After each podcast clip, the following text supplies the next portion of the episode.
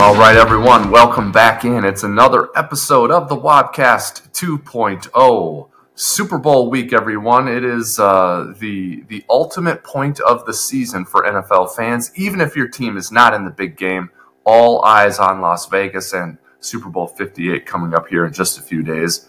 But even without the Vikings playing in the big game, we've got some Vikings headlines and some Vikings news to discuss and throw around. And to help me do that is my partner and co-host, Gyles. We bring him in now. Hey, partner, how you doing? Hey, bud. How we doing? Happy Thursday. So excited for Super Bowl week. My goodness. Although I would love to see the men in purple suiting up on Sunday. No such luck, but definitely excited for the Super Bowl. I always, as a big football fan, love the all the things surrounding the Super Bowl, pre, post, during. There's a lot of fun going on. So excited to see who wins. It should be a really good matchup, to be honest. There were two very stout teams. I do have a prediction, but we'll save that for later, but really excited for Sunday. Yes, let's get to our Super Bowl predictions momentarily. That'll be coming up later on in this episode of the Wobcast 2.0. First, I think we should focus our attention here on the Vikings. So we will, for a final time, before we know if he's in or not, we'll talk Jared Allen and Hall of Fame. But I think more currently, we need to talk Justin Jefferson, Kirk Cousins, and Vikings offseason moves. So let's do that. Gyles, I think Super Bowl week, it's always a natural time to think about your team and how far or not far you are from being the Chiefs or the Niners, right? Mm-hmm. Don't you think about that a lot? Yeah. Oh, yep. Keeps me up. And yeah, it probably does. So I sang sort of a pessimistic tune a couple of weeks ago saying I think the Vikings are closer to the bottom of the North than they are to the top. You know, so from that standpoint, you'd be like, well, he doesn't think the Vikings are anywhere near being, you know, one of the two teams playing in the Super Bowl. And maybe these are juxtaposed positions and maybe they're not. But, like, even though I think we're closer to the bottom of the North than we are to the top, I don't think they're, you know, 10 miles away from contending to be in a Super Bowl in the next couple of years. It's kind of a weird position I feel I'm in, but that's really how I feel about it. Yeah, I would say I can totally identify with that line of thinking, because I think it's easy to get pessimistic or to have a, I don't want to say a false reality, but we'll use that for the sake of this conversation regarding the 2023 Vikings, because they were so injured. So when you look at their performance and what they put on the field, there were a lot of areas where you get really frustrated, and beyond their defensive or their injury woes, they made so many mistakes. When you look at turnovers, they were the most turnover-prone team in the entire league. So it's easy to take a glance over to Egan and say, wow, like, we're nowhere near a Super Bowl. However, when you flip that script and you identify all the players that are coming back from injury, I mean, knock on wood, hopefully that they come back to true form, there are a lot less deficiencies than meets the eye. Now, I would say if you're kind of evaluating the 2024 Vikings and you're able to bring back someone like Danielle Hunter, bring someone back like Kirk Cousins. Now, whether you want to or not, that's a different conversation. But let's say if that does happen for the sake of the 2024 season, you have Pro Bowlers at a lot of positions. I think if you're able to beef up on your defensive line, if you get a real meaty, pass rush heavy defensive lineman, someone that can, you know, beef up the interior, I think the entire predication of our defense looks very, very different, because we couldn't win one-on-one matchups. Your defense looks very, very different. If you get all of your players back on offense, I think we have one of the most premier weapon sets in the entire NFL. If you're able to bring back your offensive line, like, there's a lot of good pieces here, but it's all predicated on free agency, injury, and replacing few of those kind of bright red spots that are really lacking, if that makes sense. Yep. No, it does make sense. So I believe one of the players they're not going to have to replace is wide receiver Justin Jefferson. Now, he was the subject of some headlines here in the last 24, 30 hours. It's true. 24 hours, because he's making the rounds on Radio Row in Las Vegas at the Super Bowl. Now, please come at me or let us know if you disagree. But I didn't hear anything yesterday that was like a warning flag for me that this deal might not end up getting done. Literally everything I heard, I expected to hear. I anticipate hearing from someone who wants to get a deal done with their current team, or the deal is done with their current team. We just don't know it yet. So I didn't, and I know not everything was hunky-dory, purple-shaded glasses from him, but remember, he's got a posture to some degree, right? Because there is no signed deal. So his agent is sitting there being like, all right, don't give this away now. Like, don't make it easy on them, on the Vikings. Yep. You know, like, we can go anywhere in a year or 2 years. So don't make it easy on them, you know, but don't piss them off either, you know, because we're I know they're really close. They're saying, you know, we're really close to this thing, so let's not piss them off. So I think it's going to get done, Gyles. The one thing that I think is, you know, deadlines spur action, right? Mm-hmm. I know you know that in your world, your professional world, and you know that in the sports world. So deadlines spur action. And there isn't really a deadline here because he's under contract next year, and then the Vikings have the franchise tag. So there is not a hard and fast deadline, which is why I don't anticipate it's going to get done here by any certain time. I just feel comfortable that it will get done. So my mind is at ease when it comes to Justin Jefferson's future with the Vikings. And that's why those comments on Radio Row don't bug me. And that's why all these different trade rumors, I don't even, like, where I need the biggest bucket of cold water you can find so I can dump that bucket on these trade rumors. Fair enough.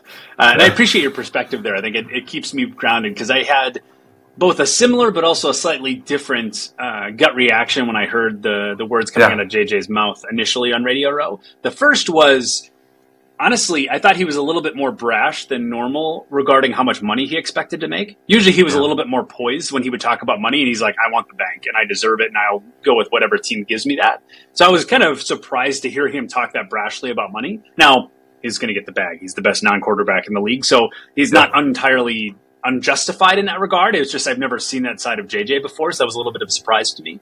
But also, I think the second thing was more... Yep. Yeah, 100%.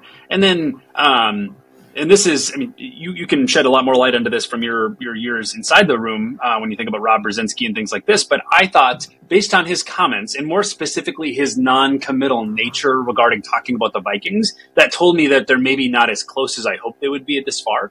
Now, like, close can mean a lot of different things, but I view that from the standpoint of agreeing on a number that maybe they're a little bit further away than they expect to be. Now, that doesn't mean that they're not going to reach a number, but the fact that he was relatively non-committal, he made very few comments around the Vikings are my team, we'll figure it out. The fact that that's the case tells me he's still in hyper-negotiation mode, which means they're not super close. I mean, but you tell me if that's the wrong way to look at it. That doesn't mean they're not going to get to a deal. Well, but I feel like they're maybe not as close as they maybe would prefer to be at this point. I think these two things can both be true. They are close to getting a deal done, but they are not as close as they want to be. I think those can both be true. To me, close means that there is a more than reasonable chance. There is a probability that we're going to get to a number that we can agree on at a time that we want to agree. And, you know, as a player or as someone representing a player, you want to use every leverage point you have to get into the best position, right? And you're weighing that with time and risk. Mm-hmm. And the longer Jefferson waits while they're playing games, the more risk he assumes. Anytime he's practicing or playing games, the risk right now is totally on Jefferson's side because once he gets hurt, his value goes down, right? Yep. Before a deal. Once a deal is signed, the Vikings have all the risk because he gets hurt or he all of a sudden is no good anymore. The Vikings are left holding the bag. So on that sort of sliding scale, right now, Jefferson is not he's not assuming any risk because he's not, I mean, he could get hit by a bus, I guess, right? So I guess from that standpoint, he's got risk, but he's not going to get hurt right now. It's unlikely he'll get hurt training. It's unlikely he'll get heard out on Radio Row, whatever. So right now they're probably trying to use all the leverage they can use. But if he's going to show up for the offseason program and mini camps and OTAs, I mean, now he's taking risk, right? So he's going to have to either get it, agree to a number then or not go to the offseason program. And now if he decides to not go to the offseason program, now he's really kind of, I don't want to say he's being selfish, but he's kind of being selfish. Yep. Right? Because he's not wanting to shed that risk. Yeah. Yeah, because being there is good for the team, and he's not there because he doesn't want to take the risk while he's negotiating a contract. So to me, the next quasi semi deadline is whenever he's expected to report to TCO for an off-season program or a workout or a practice or a mini camp or an OTA. So I don't expect really anything to get done at the earliest until, April. But it won't surprise me if something's done this offseason. I think they are really close. I mentioned this before, Justin Jefferson gets the Vikings on NFL Network and Sports Center, and he gets them in the headlines. And the Wilfs like that. The Wilfs have an NFL Network on in their office in New Jersey and seeing purple and gold. Mm-hmm. Okay? Yep. So this isn't, this isn't Trent Williams, an awesome left tackle. This isn't Joe Thuney. This isn't, a nondescript player. Potatoes guy. This isn't Derwin James. Who's a flashy safety, but he's a safety. This is a guy who scores touchdowns. The Wilfs are going to sign him. It's just a matter of when. And that is my opinion and perspective. I think you make a very, very valid point there, because he is your franchise. And even if you wanted to just kind of playfully explore the idea of trading Justin Jefferson, that requires so much more risk than signing Justin Jefferson. And I mean that from the standpoint of if you were to trade Justin Jefferson, let's say some random team, even if it was the Bears for the number one overall pick, but let's say you get, we'll call it 3 first-round picks back for Justin Jefferson. You are trading away your franchise in some ways, right? He is your best player on the Minnesota Vikings, right? Yep. You're trading that away in this, hypothetical. Let's say you get 3 picks back. The Vikings and every other 32 other teams in the NFL have proven that first-round picks are not a guarantee. Even if you get the number one overall pick, that is going to be a difficult haul. Let's say you trade Justin Jefferson for 3 overall picks or 3 first-round picks, and you get Mike Hughes, and you get Lewis Seen, and you trade a first-round pick for Sam Bradford. Is that worth it? I think most people would collectively say no, a capital N no. That's absolutely not. That's not worth it. And that's applying so much pressure. And even from a statistical standpoint, it's very unlikely that you hit on 3 big draft picks in a row. Most teams do not do that. I mean, there's a few this year that have done very well. When you think about the Niners and the Lions, they've done very well with rookie draft picks. But outside of that, most teams are not great at hitting those in a row. So when you're trying to think about maximizing value out of Justin Jefferson, whether that's signing him and putting him on the field or trading him away to get additional value to go sign other players, your highest likelihood of success is keeping him in the building. Period. Full stop. Okay. At the end of the day, I think you're absolutely right. So. Yeah, I think you're right about that. And, I can't remember who sent this out, but it was some unbelievably astronomical asking price for the number one overall pick. What it would take to get from here to there, from here to number one to get a quarterback. And someone made the commentary of, I wouldn't do that for any player in the history of the NFL. And I'm like, yeah, you would. You would do that for Tom Brady, Peyton Manning, Joe Montana. You would do that for him, right? So sometimes I think we get out of balance on value and what certain players are worth. And to me, it's a bird in the hand sometimes is worth 2 in the bush, right? And with Justin Jefferson, you have more than that in the hand. And I'm not saying I wouldn't take 8 first-round picks for Justin Jefferson. I guess I would probably do that. But in the reality, the realistic world of what you could get for Jefferson of just draft picks, I think it'd be very hard to come up with a package where I'd be like, yeah, we'll give him up and we'll take all those question marks. Yeah. I don't know. You know, not that position, not that player, and not at this point for the Vikings. It would have to be a pretty darn sure thing in the quarterback position to move off of him. Because if you were to trade JJ, for example, to the Chicago Bears for the number one overall pick, just call it a swamp, right?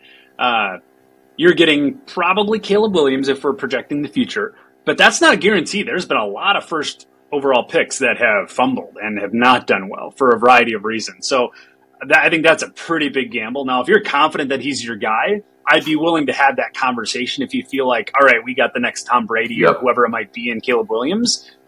Okay, let's have that discussion, but that's only if you feel like he is going to be a generational guy that will change your franchise. That's the only way I'm having that conversation, but that's still a huge leap because so many number one overall picks just completely fumble. So that's not a great strategy, in my opinion. Yep, I agree. So now let's transition to Cousins because I think enough said on Jefferson. We're sort of at the same place there. I don't think anyone should panic about losing Jefferson. I think something's going to get done there. And even if it doesn't get done like this offseason, they're not trading him. Cousins. I saw an interview of Cousins with my guy Neil Reynolds in Europe. And I feel the opposite on this one. I didn't love some of that. Like, he is... Yep. Cutthroat, man. Cousins is absolutely cutthroat. And I don't, that's not critical. I'm saying he's is maximum. Yes. Oh, yes, he is. He didn't rip the Vikings at all by any stretch. He even actually at the end of the interview said something good. But that guy, that is not a sure thing that he's coming back. I truly feel that's up in the air. It seems like you do too. I mean, if I'm projecting, he's not going to suit up in purple ever again. I think there's no way that they're going to come to a conclusion. And I think Cousins wants at least 2 years guaranteed, and I don't think Kwesi wants to do that. If it was a 1-year fully guaranteed contract, sure, that might happen. But I don't think Cousins is in a place where he'll ever agree to that. Right now, no, I don't. And maybe never. Yeah, at this age. He'll get paid significantly more by going somewhere else if he goes to the Falcons or... I mean, low-key the Commanders. I was talking to a guy named Peter out. Well, he lives in Columbus, Ohio, randomly, but a big Washington Commanders fan, and he's totally game to have Kirk back. So I don't know. They have the most cap space in the NFL, I believe, in the Commanders. So a lot of different places that he could go and totally get the bank again. I agree. And we went over a list last week of some teams as well. You know, the Raiders have to be considered there. There's just too many other viable options to not be worried about this. If you're a Vikings person who wants Cousins back, it's a sweat right now. It's definitely a sweat. Now, the silver lining is if it's not Cousins, it's a lottery ticket at your answer for the next 15 years, and that's what every team who doesn't have Josh Allen or Patrick Mahomes is looking for, right, is that guy. And the Vikings, even with Cousins, don't have that guy. They have a guy who's the answer for just next year and maybe just the year after that. So if it is no more Cousins, you know for sure you're getting a lottery ticket.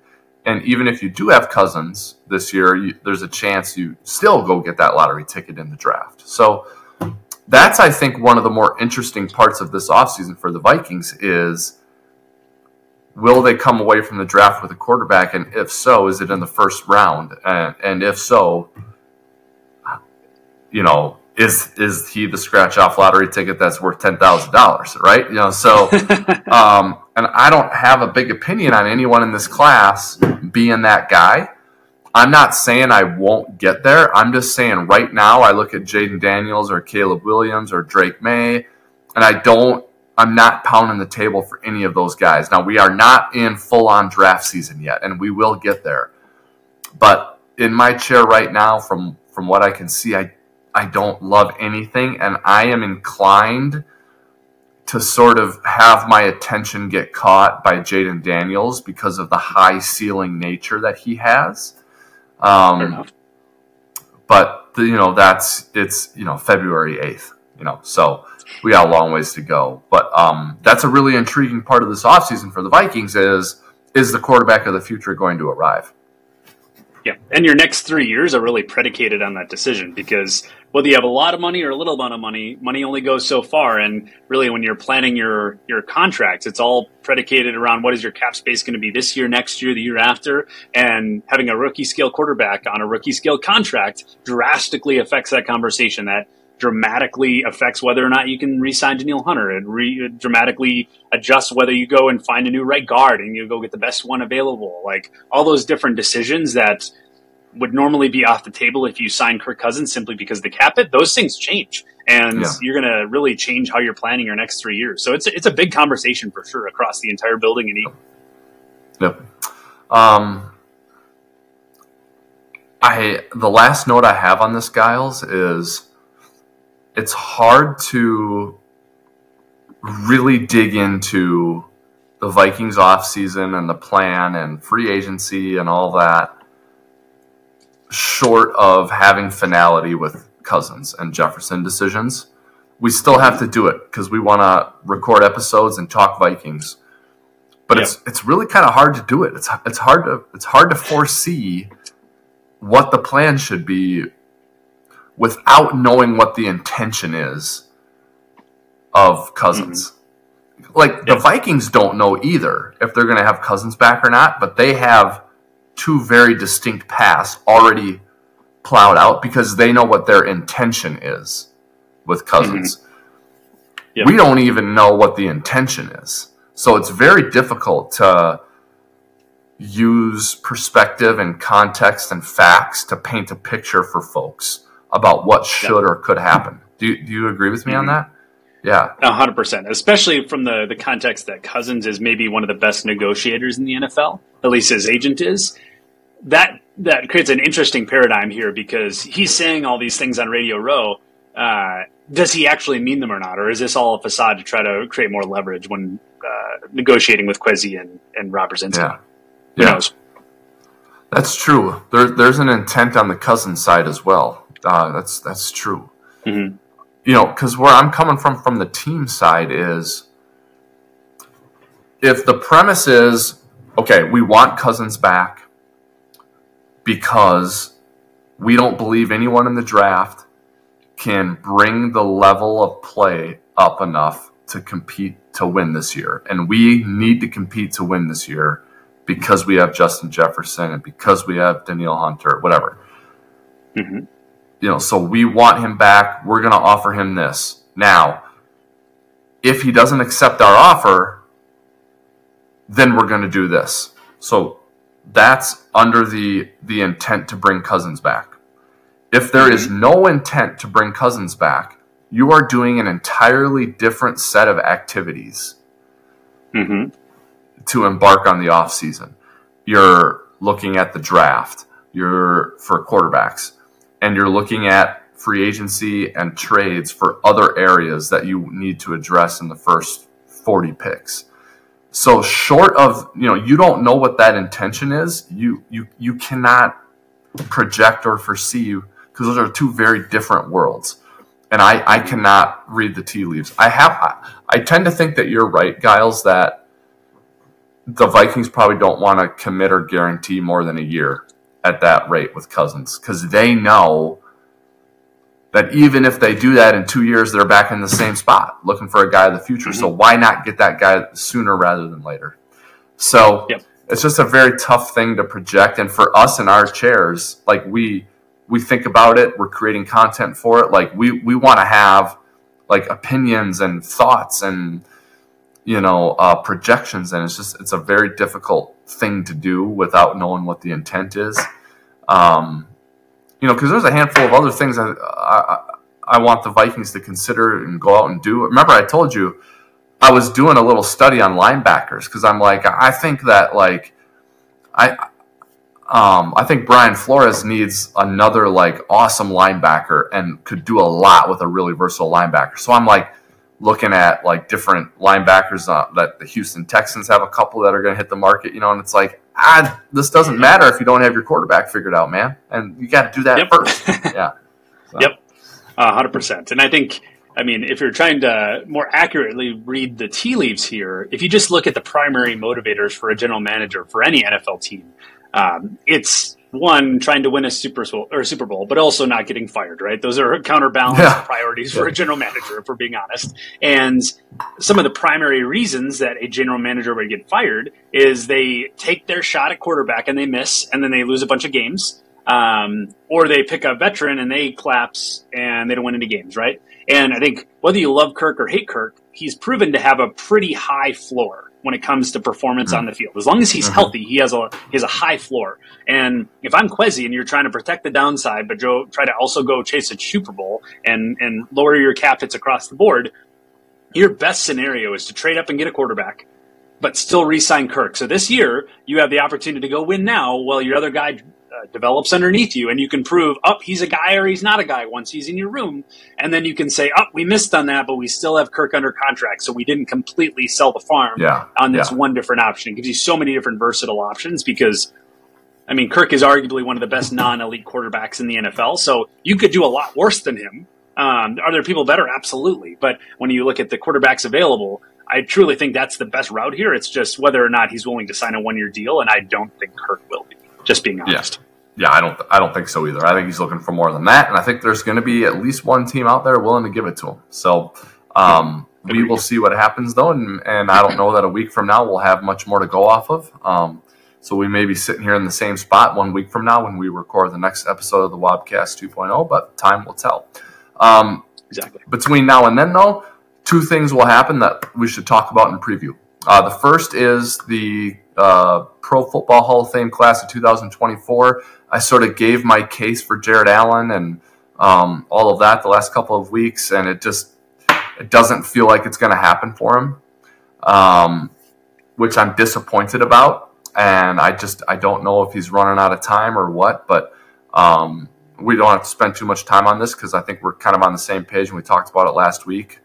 But all these things are going to be announced here in the coming days and nights, and all these NFL awards and Coach of the Year and Offensive Player of the Year and all that stuff. And class of 2024, the Pro Football Hall of Fame is going to be one of those, and I don't think Jared's going to get in. I'm disappointed about that. But I know, Gyles, you're one who kind of tends to feel like he maybe deserves to get in.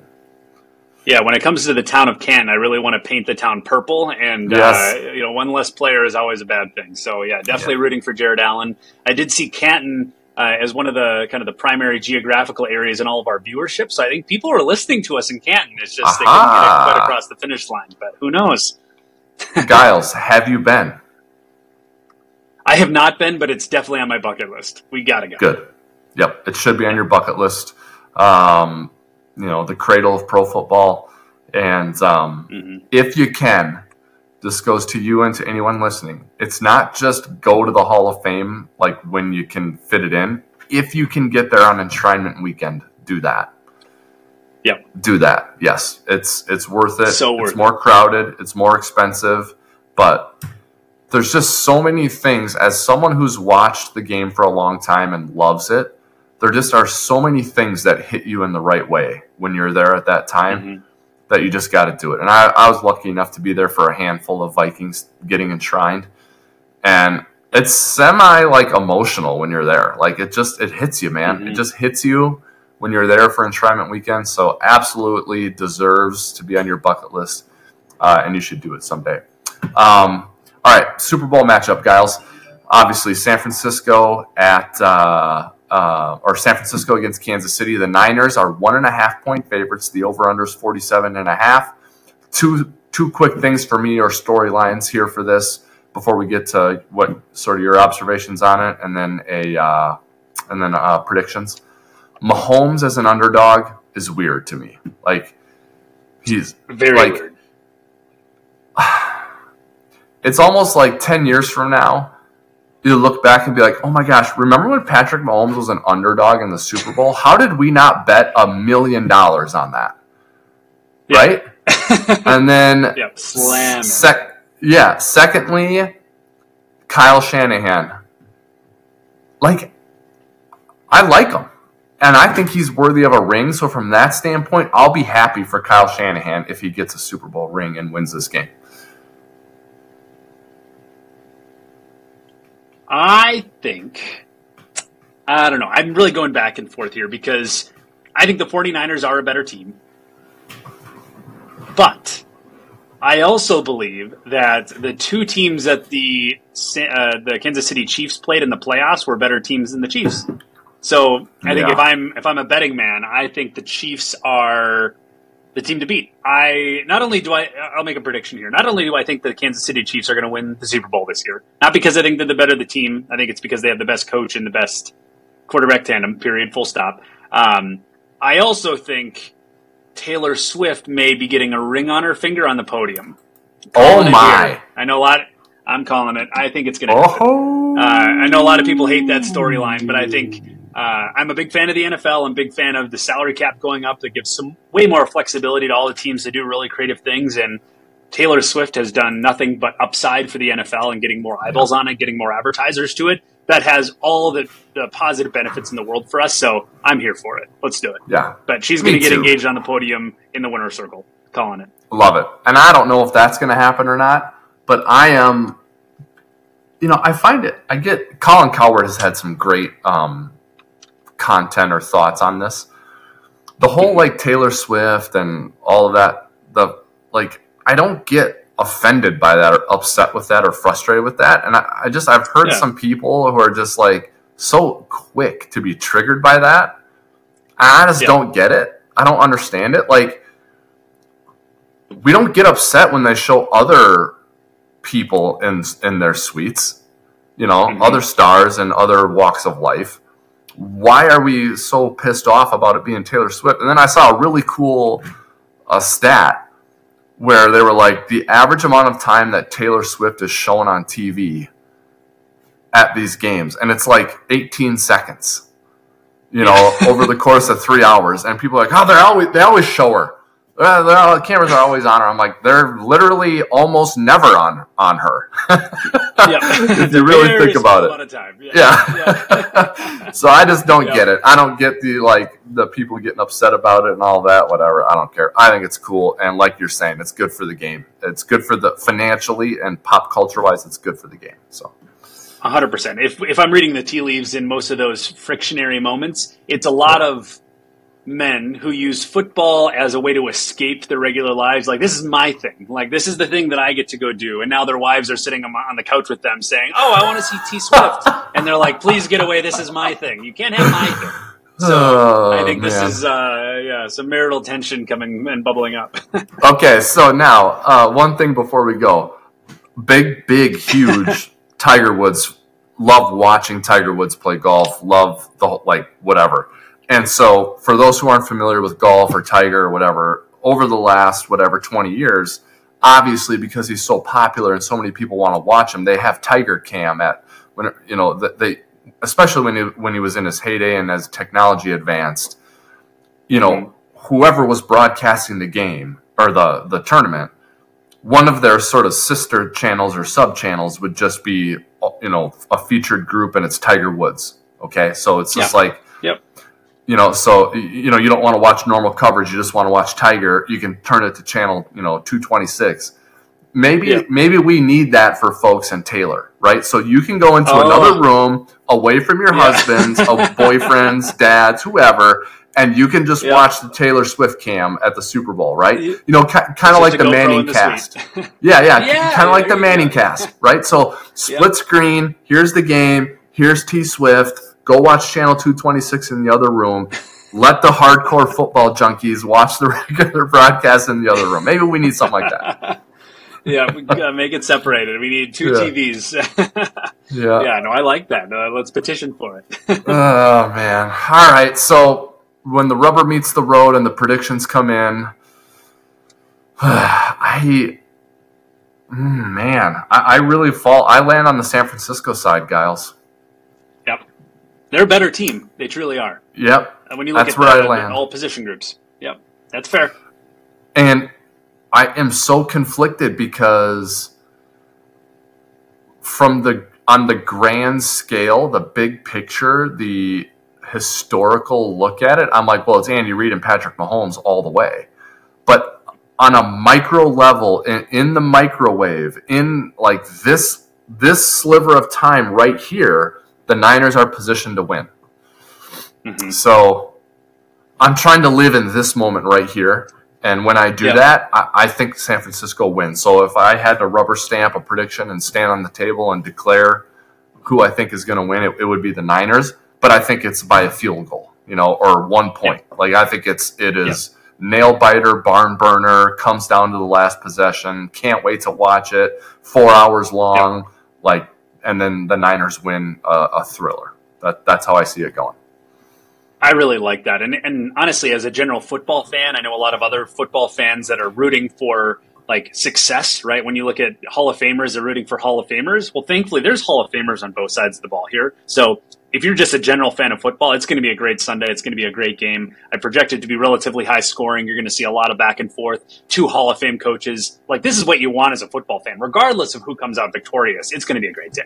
Yes, totally agree. So we will have fun breaking it all down and reviewing it next week on the Wobcast 2.0, as well as talking about any other Vikings news and notes that pop up. But I think for today, Gyles, we're finished unless you have anything else you wanted to get to. No, let's do it. Go Niners.